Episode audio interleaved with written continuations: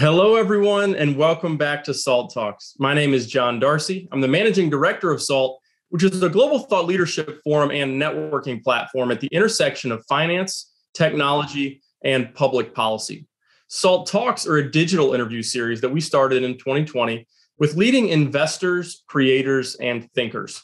And our goal on these talks is the same as our goal at our SALT conferences, which we're excited to resume this fall in our home city of New York but that's to provide a window into the mind of subject matter experts, as well as provide a platform for what we think are big ideas that are shaping the future. And we're very excited today to welcome Kevin T. Carter to SALT Talks. Kevin is the founder and chief investment officer of EMQQ, uh, which is a leading emerging market ETF. Uh, while he considers himself an active value investor, first and foremost, he has collaborated with Princeton economist and indexing legend Dr. Burton Malkiel uh, for more than 20 years. I know uh, Dr. Malkiel is also a big influence on Anthony with his great book, uh, A Random Walk Down Wall Street. Their work together began in 1999 with the development of E Investing, a pioneer firm in fractional share brokerage that was acquired by E Trade in the year 2000. In 2002, they founded Active Index Advisors, a pioneer in so called direct indexing, which is a trend that has taken over the wealth management world uh, in the subsequent two decades and that was acquired by Natixis Asset Management in 2005. In 2006, their efforts turned to China and emerging markets with Dr. Malkiel's publishing of Investment Strategies to Exploit Economic Growth in China and the subsequent book, From Wall Street to the Great Wall. Uh, working with Guggenheim Partners, they launched several China focused ETFs on the New York Stock Exchange. Kevin launched EMQQ in 2014 after noticing how the smartphone, uh, the, the advent of the smartphone was changing his personal consumption habits and thus uh, his projections on how it was going to change uh, consumer behavior in emerging markets. He now lives in Lafayette, California, with his wife and three lovely children. Hosting today's talk is Anthony Scaramucci, who's the founder and managing partner of Skybridge Capital, which is a global alternative investment firm. Anthony is also the chairman of SALT. And with that, I'll turn it over to Anthony for the interview. Well, Kevin, first off, I want to thank you for getting the memo and dressing appropriately for this event unlike John Darcy that's trying to outshine us with a stupid sports jacket on. So thank you for that. I want to jump right into Burton Malkiel, Dean Malkiel. Uh, and I'll just tell you a quick story, which I, I think I have shared with John. I was uh, about to be interviewed by the Goldman people. I'm at the Harvard Business School.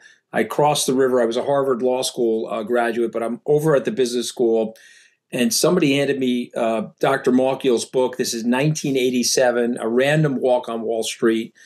I read the entire book waiting in the waiting room prior to the interview, and I'm absolutely confident that it helped me get through that interview and get me my first job. So tell us about his influence and Warren Buffett's influence on you. Okay, well, I I didn't know the details of your experience with that book, but I did know there was some uh, overlap. So uh, I uh, graduated in uh, from college in 1991, uh, and in January of 1992, I had uh, my first interview with a firm called Robertson Stephens and Company, which you may remember. Um, which um, my interview lasted about 20 minutes. In the first uh, 19 minutes, we talked about college basketball and then I got a one minute overview of the investment business. And then the guy that was interviewing me said, You can start Monday. And I said, Well, how can I possibly start Monday? I don't know anything about investing. And he said, Well, go buy this book and read it over the weekend. And he wrote down a random walk down Wall Street on a piece of paper. And I went, I went to the bookstore and bought it and read it and showed up to work uh, on Monday. And and as you know, it's a book that's all about efficient markets and indexing, and and one of the you know seminal pieces in the modern investing world. And the Bert, the author, is a you know longtime Vanguard board member and, one of the founding fathers of indexing. But I very quickly gravitated towards Omaha, and you know began to uh, began to read all the Berkshire Hathaway annual reports and anything I could read that Warren Buffett or Charlie Munger had had uh, uh, said, and so that's you know I'm a, I'm a I pray towards Omaha, but but in 1998 I met Burton over the telephone during the dot com bubble, and a year later when I started my first company, I asked if he would be an advisor, and uh, he agreed. after I flew out to Princeton for a three hour lunch with him. And um, and so I've had one, we've been business partners in one way, shape, or form since 1999. And uh, uh, so I've got one foot in the active world, one foot in the indexing world. And along the way, Burton dragged me into China and emerging markets more broadly. And this is an amazing story. Congratulations. You're, you're, you're, you're leading an emerging market ETF, EMQQ. So tell us about that. What constitutes an emerging market? And what's the difference in groups like MSCI and, and the FTSE? Sure. Well, when we talk about emerging markets, I mean, foundationally and fundamentally, we're really talking about the world. It's 85% of the world's people. It's about 90% of the world's future as measured by younger people under the age of 30. And it, you know, it starts with China, um, but it's uh, if you include frontier markets, which are the junior emerging markets, it's about 50 different countries, with China being the largest in pretty much every measure. India, Brazil, Russia, uh, and then the frontier markets are things like uh, Nigeria uh, and uh, other parts of uh, Africa and South South America. so that's that's what we're talking about, and um, you know, it's a it, the the there's no official list of what an emerging market is. The MSCI, you know, really created the category. It used to be called third world countries, but in a, a stroke of genius by the marketing people, they renamed third world countries emerging markets, and MSCI did that. And and so their list is, you know, really the the default standard. But there's some discrepancies in the indexing world. The the, the FTSE people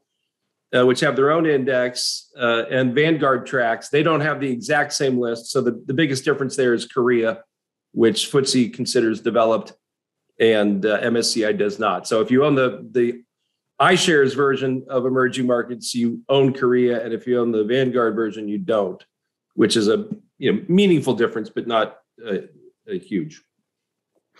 If you if you were starting out today with all the knowledge that you have of the world of investing, would you be where you are right now? And what would you recommend to a student embarking upon his career? 100% ETFs, indexes, active indexes? What would your messaging be? Okay, that's a great question. And one I think about uh, quite a bit because um, I have a, a, a relatively young uh, a team of colleagues and and in thinking about their 401k plan, for example, I, I'm forced to think about that exact question. And um, and I think that first and foremost, the miracle of compounding is the most important part of this whole thing. And whether it's buying the index or buying individual stocks, uh, you got to buy and hold and buy and hold and buy and hold and repeat that. And uh, that would be the first thing I would I would say. And then for those that are you know industrious and want to try to figure out how to pick the best stocks to to to be active, uh, I would have them study moats and what a moat is uh, in you know business parlance in the in the Buffett and Munger uh, terminology and and then I'd teach, I'd, I'd, tell them to learn about valuation and the PEG ratio. Uh, you know, to me is the most important uh, thing to look at uh, if you're evaluating buying uh, equity in a company. So, moats, the PEG ratio, and uh, the miracle of compounding, I think, are the things I would I would suggest they study, and I think they should also study, I suppose, Bill Sharpe's piece, "The Arithmetic of Active Investing," which most concisely details the mathematical fact that the Vanguard Index Fund is going to continue to beat all of the other uh, actively managed versions of investing um, uh, by simple basis of lower fees. Fee, fee savings is a big issue for uh, Dean Malkiel, big big issue for Mr. Buffett. Uh, one of the things Mr. Buffett has said often, and I want you to react to this, is that he's gotten his international exposure through American based companies as a result of their GAAP accounting and him being able to understand that. You, you, you guys seem to have for, forayed off the coast of America. Uh, what would you say to the xenophobic American centric investors as to why they need to be in products like yours?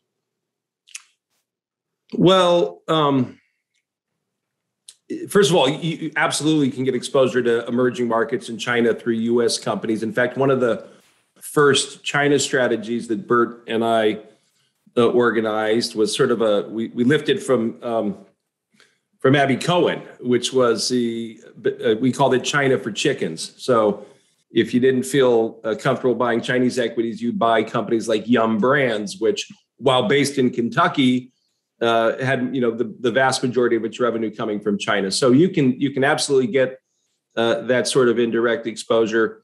Um, uh, it you know the reality is that for the last decade plus, investors that have diversified internationally, either into um, international developed markets, the EFA countries, Europe, Australia, Japan, Canada, etc., uh, they've underperformed the S and P, and investors in emerging markets have done terrible uh, over the last uh, decade, or even you know the 14 year return for the MSCI Emerging Markets Index is zero. You and you just got back to zero. You were underwater for almost all of those 14 years. So people have been disappointed by investing in emerging markets in particular, and and I understand why because the indexes are terrible. They they don't really capture the growth in emerging markets. So I think investors should and can find returns internationally, but they have to get a little bit more targeted in their approach. And in emerging markets, uh, it's pretty clear to me that that's in the category of consumption. You want exposure to the growth of the consumer in emerging markets,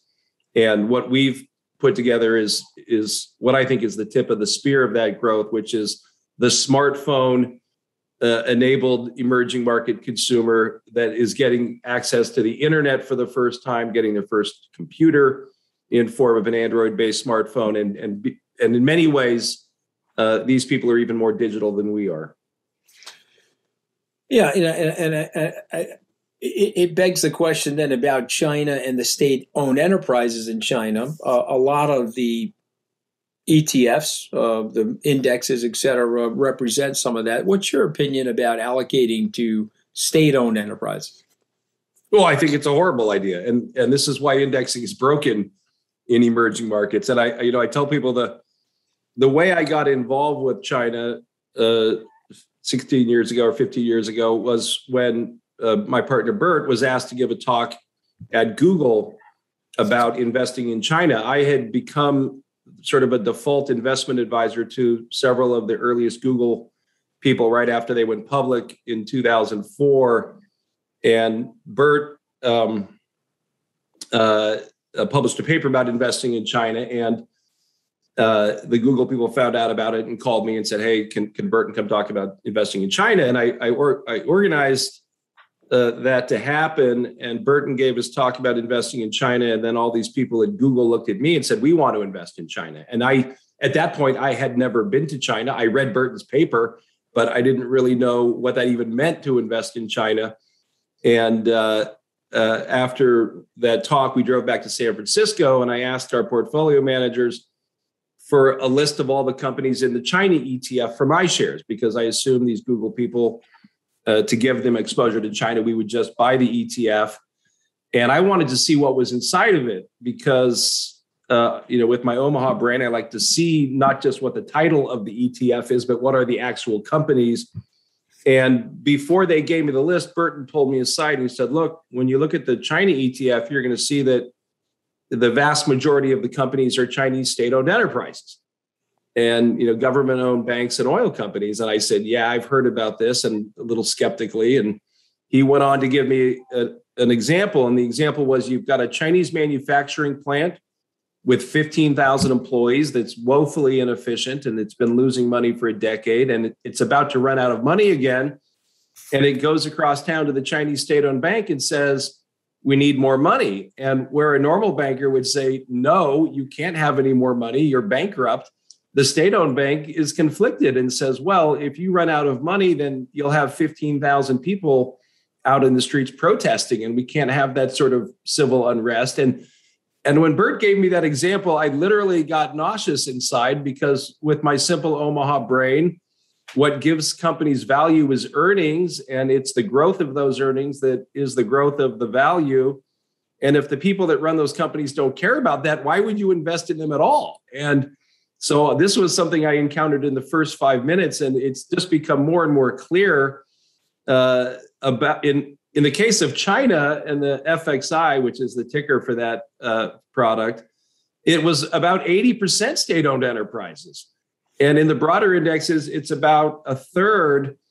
And this is why you can't expect to make any money in the in the broad indexes because these companies are, in addition to being inefficient, their their management is um, uh, terrible, and and there's lots of corruption, and you've got people going to jail, like the last two presidents of Brazil, uh, the former president of Korea went to jail for corruption. So state-owned enterprises are a real big problem, and they're the reason you should absolutely not use traditional approaches to emerging markets.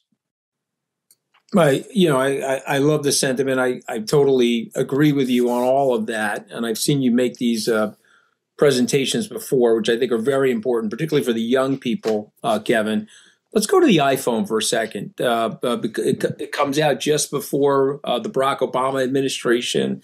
Let's call it uh, 13 or 14 years old. I still see it as an emerging technology, but it transformed your way of thinking about investing. Tell us about how it did that and how is smartphone penetration in emerging markets affecting consumer behavior?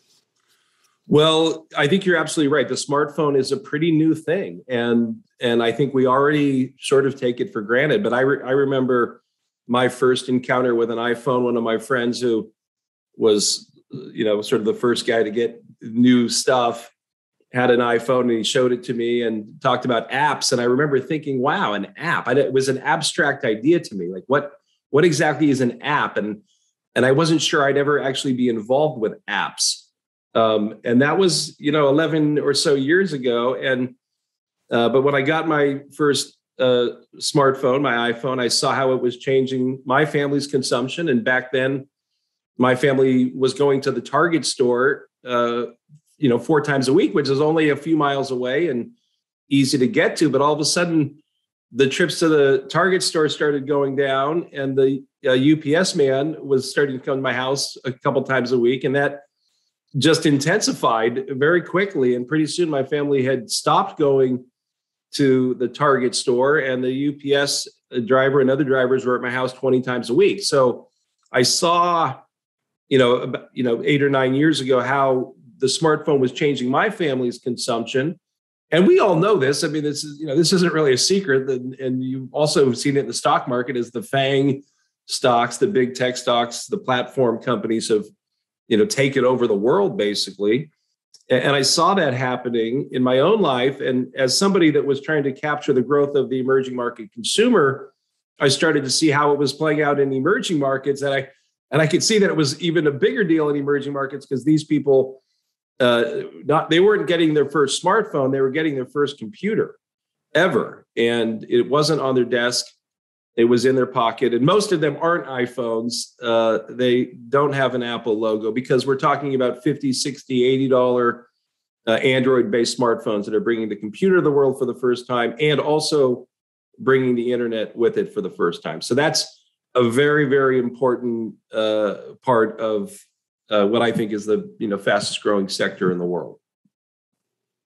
You know, I'm the reason I'm hesitating here is I, I, I want to frame this question uh, appropriately. Uh, Larry Summers said it to me best. Uh, he said that sometimes a advanced country is hurt by their advancement, meaning we built our airports in the 1920s.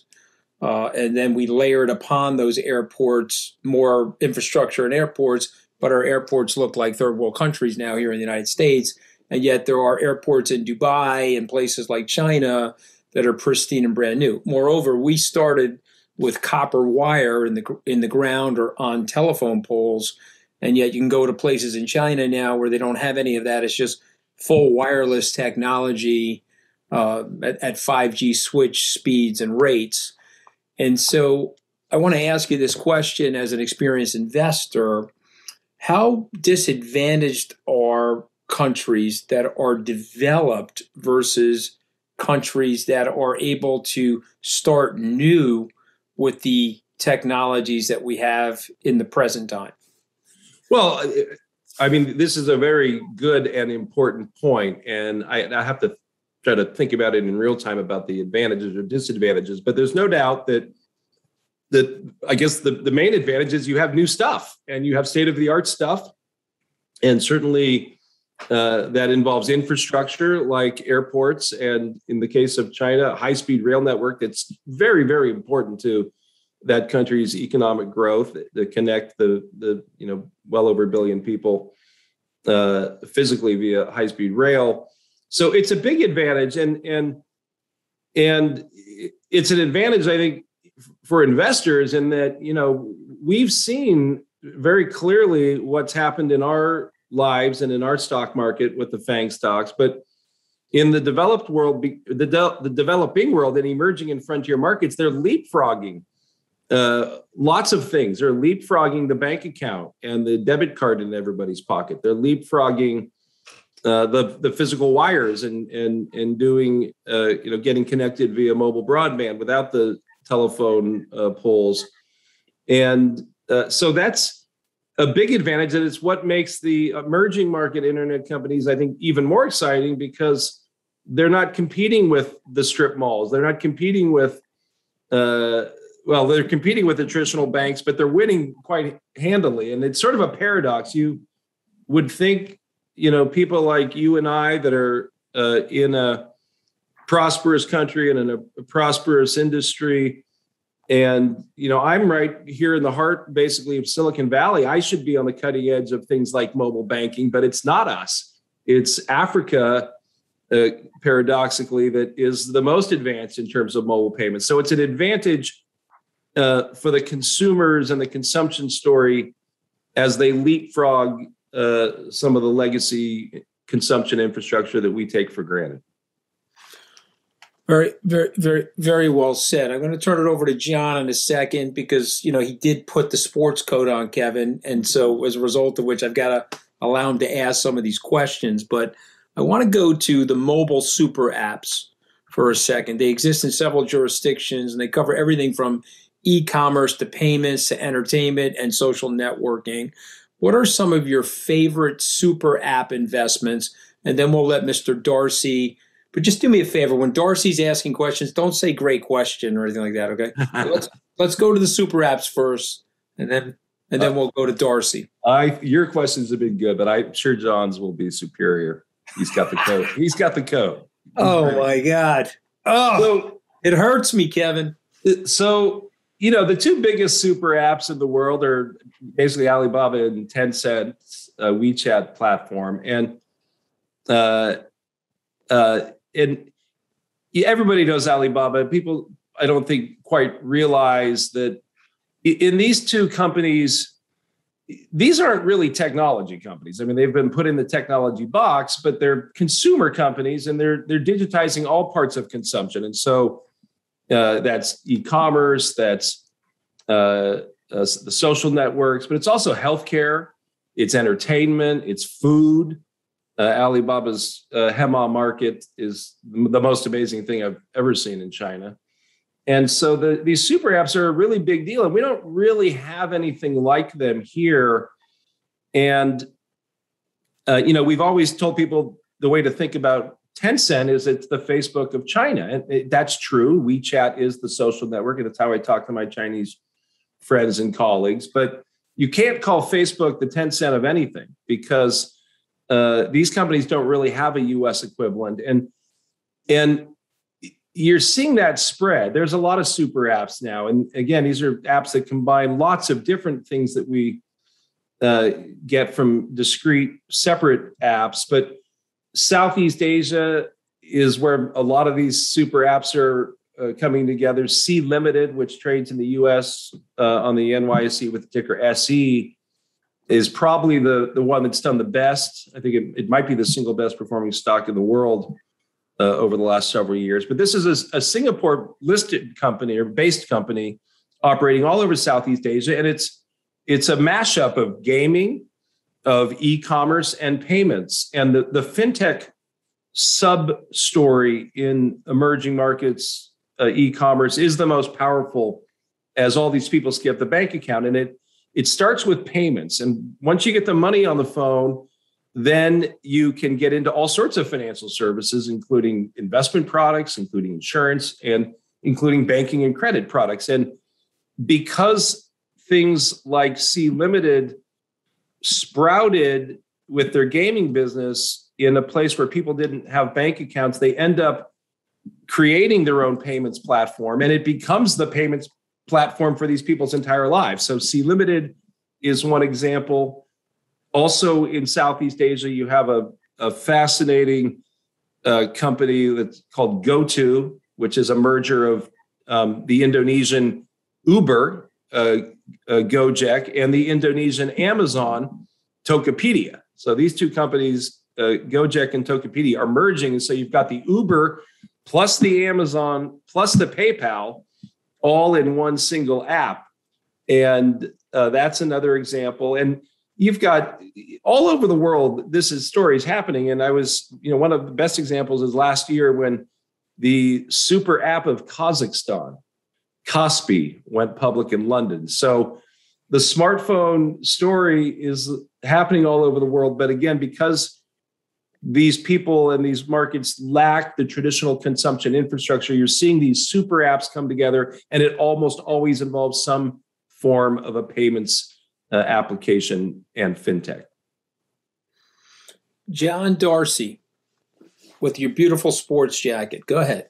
Thank you very much. Uh, I want to talk about China for a second, uh, Kevin, because I think you have an incredibly uh, deep understanding and nuanced understanding of what's taking place in China obviously recently the headlines have been around China's crackdown on their own technology sector on on Alibaba and and Jack Ma and Ant Group on Tencent uh, on Didi, which uh, went public with their listing despite warnings from China about issues related to data.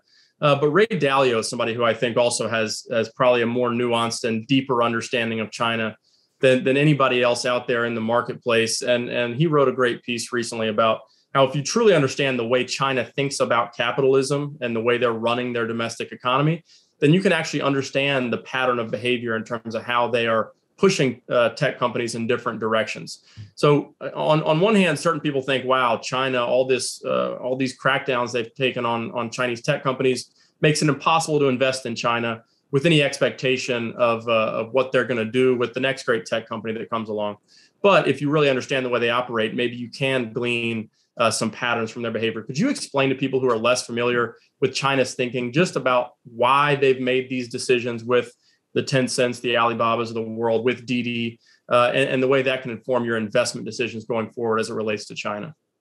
Sure. Well, I uh, I follow Ray's uh, thoughts on China closely, and I'd like to think he's right because I think they they're a much more eloquently expressed version of how I feel about this. And uh, you know, I guess importantly, one thing that I've experienced over the last 16 years focused on China is that people in the United States, investors that I talk to, have this fear that they've had from the beginning of my China time that the Chinese government is somehow going to essentially steal their money or otherwise cause them to lose whatever they've invested in Chinese companies. And and some people have a more detailed fear about the VIE structure and whether or not that can be canceled. But it's just a general fear that that somehow the Chinese government's going to make me lose all my money because they're communist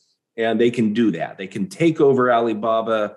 They can take over uh, Tencent and Xi Jinping can make himself the CEO and steal all the money. And and that fear has been part of my life for 16 years. And and I think it's totally unfounded. I think the Chinese government understands capitalism. They've done it and experienced it for the last 30 years in uh, with to the to their great benefit. I mean, they've benefited from capitalism more than anybody else in the world, probably for the last 30 years. And and they're smart people. And you know, many of their leaders went to our best colleges, and some of them taught at our best colleges. And I think they understand that. And I think that's, you know, when I listen to Charlie Munger or Ray talk about this, that's the one thing that I think uh, you know, is sort of the commonality that that these people aren't out to steal all your money. Now, uh, they do have to regulate, and that's not a China issue. This is a global issue of governments grappling with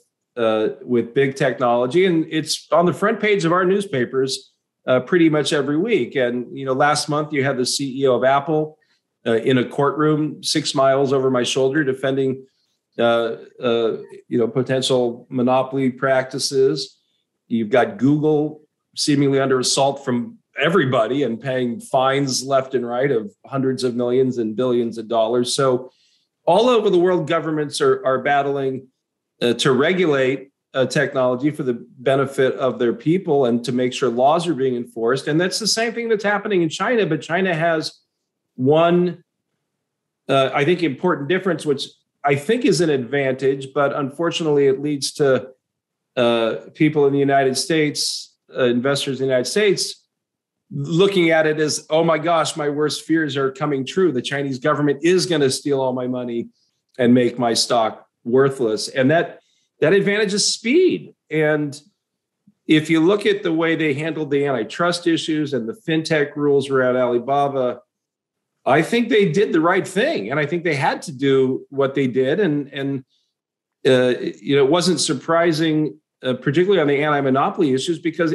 you know Alibaba and Tencent have blatantly done things that are anti-competitive, and you have to sort of put this in perspective. Though we've had antitrust laws in the United States for 120 years, and they've been refined a few times along the way, but China's had them for 13 years, and Alibaba and Tencent were well, uh, you know, into their lives and operating before they even had regulations. So I think uh, those first two, because really in this in this series of uh, crackdown, you know, the the crackdown on the the Chinese tech companies, it started in November with the Ant Group IPO pull, and the subsequent subsequent week they announced the anti-monopoly issues, and both of those issues got basically dealt with in April, and there's some follow up and some fines will get paid and some rules changed.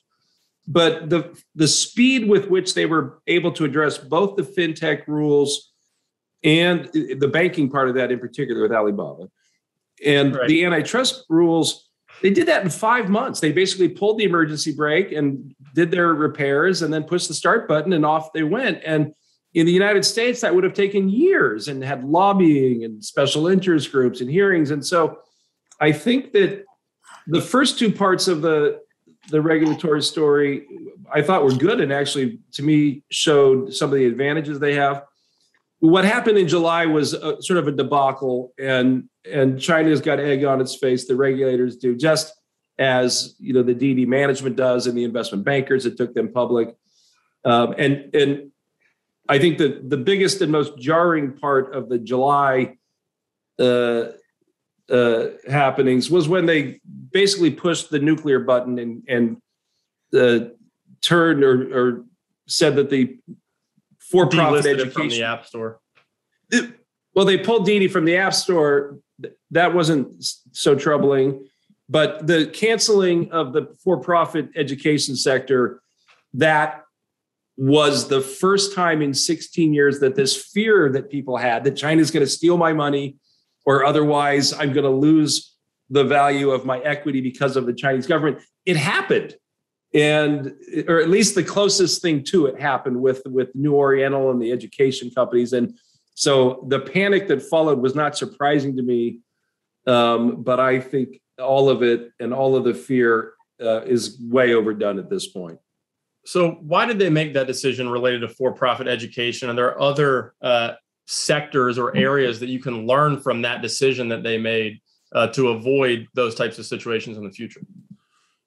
Well, uh, the reason they addressed it is because it was a real problem. And the people, it was a pain point for the people of China. The Chinese government serves the people of China. And the I mean, there's so many problems with what was going on there with the for-profit education, and just the, you know, the the, the Chinese culture has revered education for thousands of years, going back to the time of Confucius, and there's a reason why our top universities are heavily populated by Chinese students uh, that have uh, gotten very good grades and test scores. It's because they study and they study in a competitive way, basically. And you've got 75% of the Chinese uh, school children are uh, doing school after they get home from school and doing school on the weekends and extra tutoring.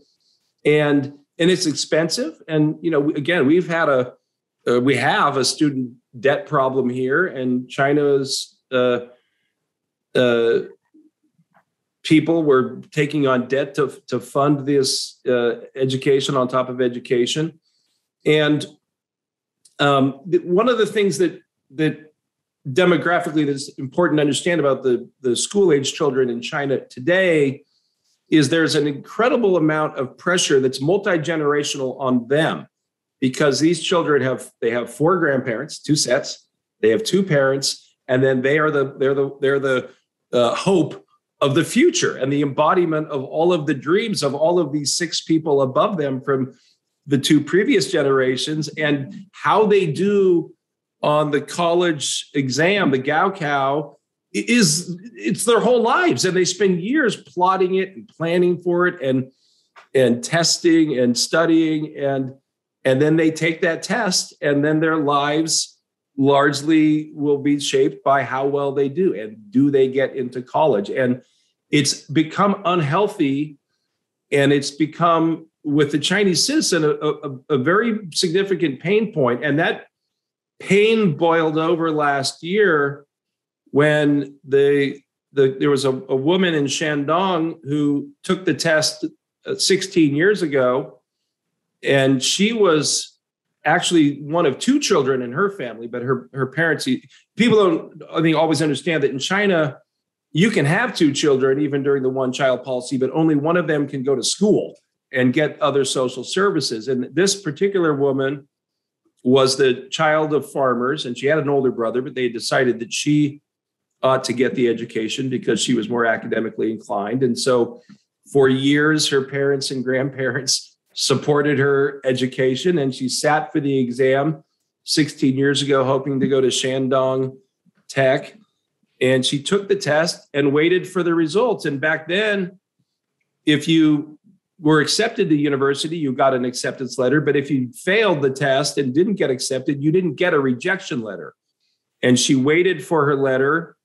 And through the summer, it never came. And dejected, in the fall, she left and as a disappointment to her whole clan and went to the city and became a waitress. And 16 years later, she decided she should get some adult education at the functional equivalent of a community college. And when she went to register, they said, Well, you've already graduated from Shandong Tech 12 years ago. And she said, No, I didn't. And they said, Yes, you did. You're right here in the computer. And it turned out that she had in fact been accepted, but that somebody with more money had stolen her identity and stolen her acceptance letter at the post office. And she was one of hundreds of children whose lives had been basically stolen from them by people with more money. And that was a big problem. This particular right. episode really highlighted what was wrong. And, and this shouldn't have been too big a surprise. Xi himself in March talked about the problem in this online education uh, uh, private tutoring business. So I was surprised that they pushed the button and made them nonprofit, at least for the core curriculum. And I understand why that embodied everybody's worst fears about China, and and that's why we had uh, the market activity we had a couple weeks ago on Tuesday when when everybody uh, was running around with their hair on fire. So I understand the fear. In terms of damage, we have 0.05% exposure to the online education business. So it it it crushed the right, uh, the right. price, but the fundamentals were largely unaffected by by really any of these uh, uh, regulatory issues. So when it comes to China, obviously in financial markets you have to pay for growth. Something we'll talk about in a second but this sort of uh, these macro worries from people with a less nuanced understanding of why China is doing the things they're doing within their tech sector have made valuations certainly cheaper. Is there some type of max pain signal that you're looking at in China to potentially ramp up, uh, you know, incremental allocations to Chinese companies? Well, I mean, we buy and hold uh, all of the emerging market internet companies, and that happens to be heavily weighted towards China. Yep. And uh, in terms of the max fear point, the max pain point, I'm not sure uh, when that will be, but I think it may have been Tuesday of the week before last when when I I had never in my 28 years, other than the Lehman sort of period, which was a problem for the whole world in the real economy, I had never seen as much fear as I did on, I think, July 27th. And it was the, the morning after, the day after Stephen Roach had said he was concerned. Uh, as a longtime bull, he was even worried about China. And and people were running around with their hair on fire. And and you know, even before I read a random walk down Wall Street, people told me buy fear and sell greed. And I had never seen as much fear as I did that last week of July. And but it could get worse, I suppose. Maybe maybe Xi Jinping really does want to steal the internet, and maybe Jack Ma, you know, is missing. Um, but I don't think that's true. And so I think uh, uh, you're supposed to buy fear, and right. we still have it. Um, maybe it'll get more intense, but the 27th of July felt like uh, the most intense fear I've ever felt not myself, but around me. yeah, exactly. Uh, I want to go away from China a little bit around the world. India is a country that, you know, fairly soon it'll overtake China in terms of uh, the, the leader in global population, but it doesn't get nearly as much fanfare. It doesn't have nearly the weight uh, in your ETF, for example, as China does. Uh, but there are some very exciting uh, companies in India, uh, both private that are that are in sort of the IPO pipeline and public companies now um, what's the investment climate today in India? What's the pace of innovation? And what are some Indian companies that you're most excited about uh, investing in? Sure. Well, um, just to put it in perspective, you know, we invest in all emerging and frontier markets. China is uh, in every way the most advanced economy in the world digitally, and its e-commerce market is more than half of the globe's e-commerce market. And and that's why it's the largest weight in our uh, offering. And if if you look at it, it, the Chinese e-commerce market is four times as large as every other emerging markets internet uh, uh, market combined. So it is well above everything else. Now, uh, the the next frontier of the emerging markets internet space is India, uh, certainly the largest part of that, and that's where the growth opportunity is the greatest. Um, and they're come, but it'll never catch China. China is so far ahead that, that it, certainly not in my lifetime will India catch China. But the growth rate there will be uh, the highest, and there's a huge pipeline of Indian IPOs, and they're coming fast. We had Zomato, the food delivery app, come public last week. We've got Paytm, which is the Berkshire Hathaway backed uh, fintech leader in India getting ready to come public. We've got Flipkart, uh, which Walmart controls. That's the, the largest e commerce company in India. It will come public. And then uh, perhaps next year we'll have Reliance Industries IPO their Jio Digital super app business, which I think uh, if I was going to bet, that will be the dominant super app in India. So India's got a ton of opportunity. It's got a lot of companies coming public, and and the next 18 months could see as many as uh, 15 or 20 Indian internet companies come public. And people should be excited about it because it's it's coming off of a very low base with a large population. You still have 900 million people in India that don't have a smartphone, which means you have 900 million people without a computer or the internet, but that's changing very fast. Right. Let's go to Latin America for a second. So you talked about a company like Mercado Libre that's been on fire over the last several years in Latin America. You know, different characteristics than places like Southeast Asia or a place like India. What is the the climate there right now uh, for investing, and particularly in technology, which is an area that you're keenly focused on? And, and what does the IPO pipeline uh, look like in Latin America? Well, it, it looks good, and you know, Latin America's e-commerce penetration rates are a fraction of Asia's, and uh, Mercado Libre is is the leader, and it's Mercado Libre. Technically, it's an Argentinian company, so on fact sheets and other things, you'll see Argentina listed, but it really dominates both e-commerce and payments in every country, from Mexico uh, all the way down through Argentina, with Brazil being the largest market, uh, followed by Mexico, and and it uh, in particular was a great example of the fintech story, and it's what really, you know, drove the stocks incredible returns over the last several years was the strength of their fintech business. And and it's also a company that's a good example of another problem with traditional indexing. Mercado libre is not in the vanguard or iShares emerging market fund and and about half of these companies are not included. So you get if you buy a, the traditional approach to uh, indexing in emerging markets, you get Petrobras, the Brazilian uh, corrupt oil company, twice, but you don't get the Brazilian e-commerce leader Mercado Libre. So that's that's the biggest of the companies. But you've got you've got Uruguay has a public company now, dLocal, that uh, will add in our next rebalance. You've got the world's biggest online bank in Brazil, Nubank, which will come public uh, likely in the next year. They just raised $500 million from my heroes in Omaha, Berkshire Hathaway, and that's uh, an online only bank that now is half the size account wise as Wells Fargo. And Berkshire Hathaway is also an investor in StoneCo, which is a NASDAQ listed uh, fintech company out of Brazil. So there's there's a lot of entrepreneurs in, in that part of the world, and the US institutional investors are backing them, including, uh, as mentioned, more Berkshire Hathaway.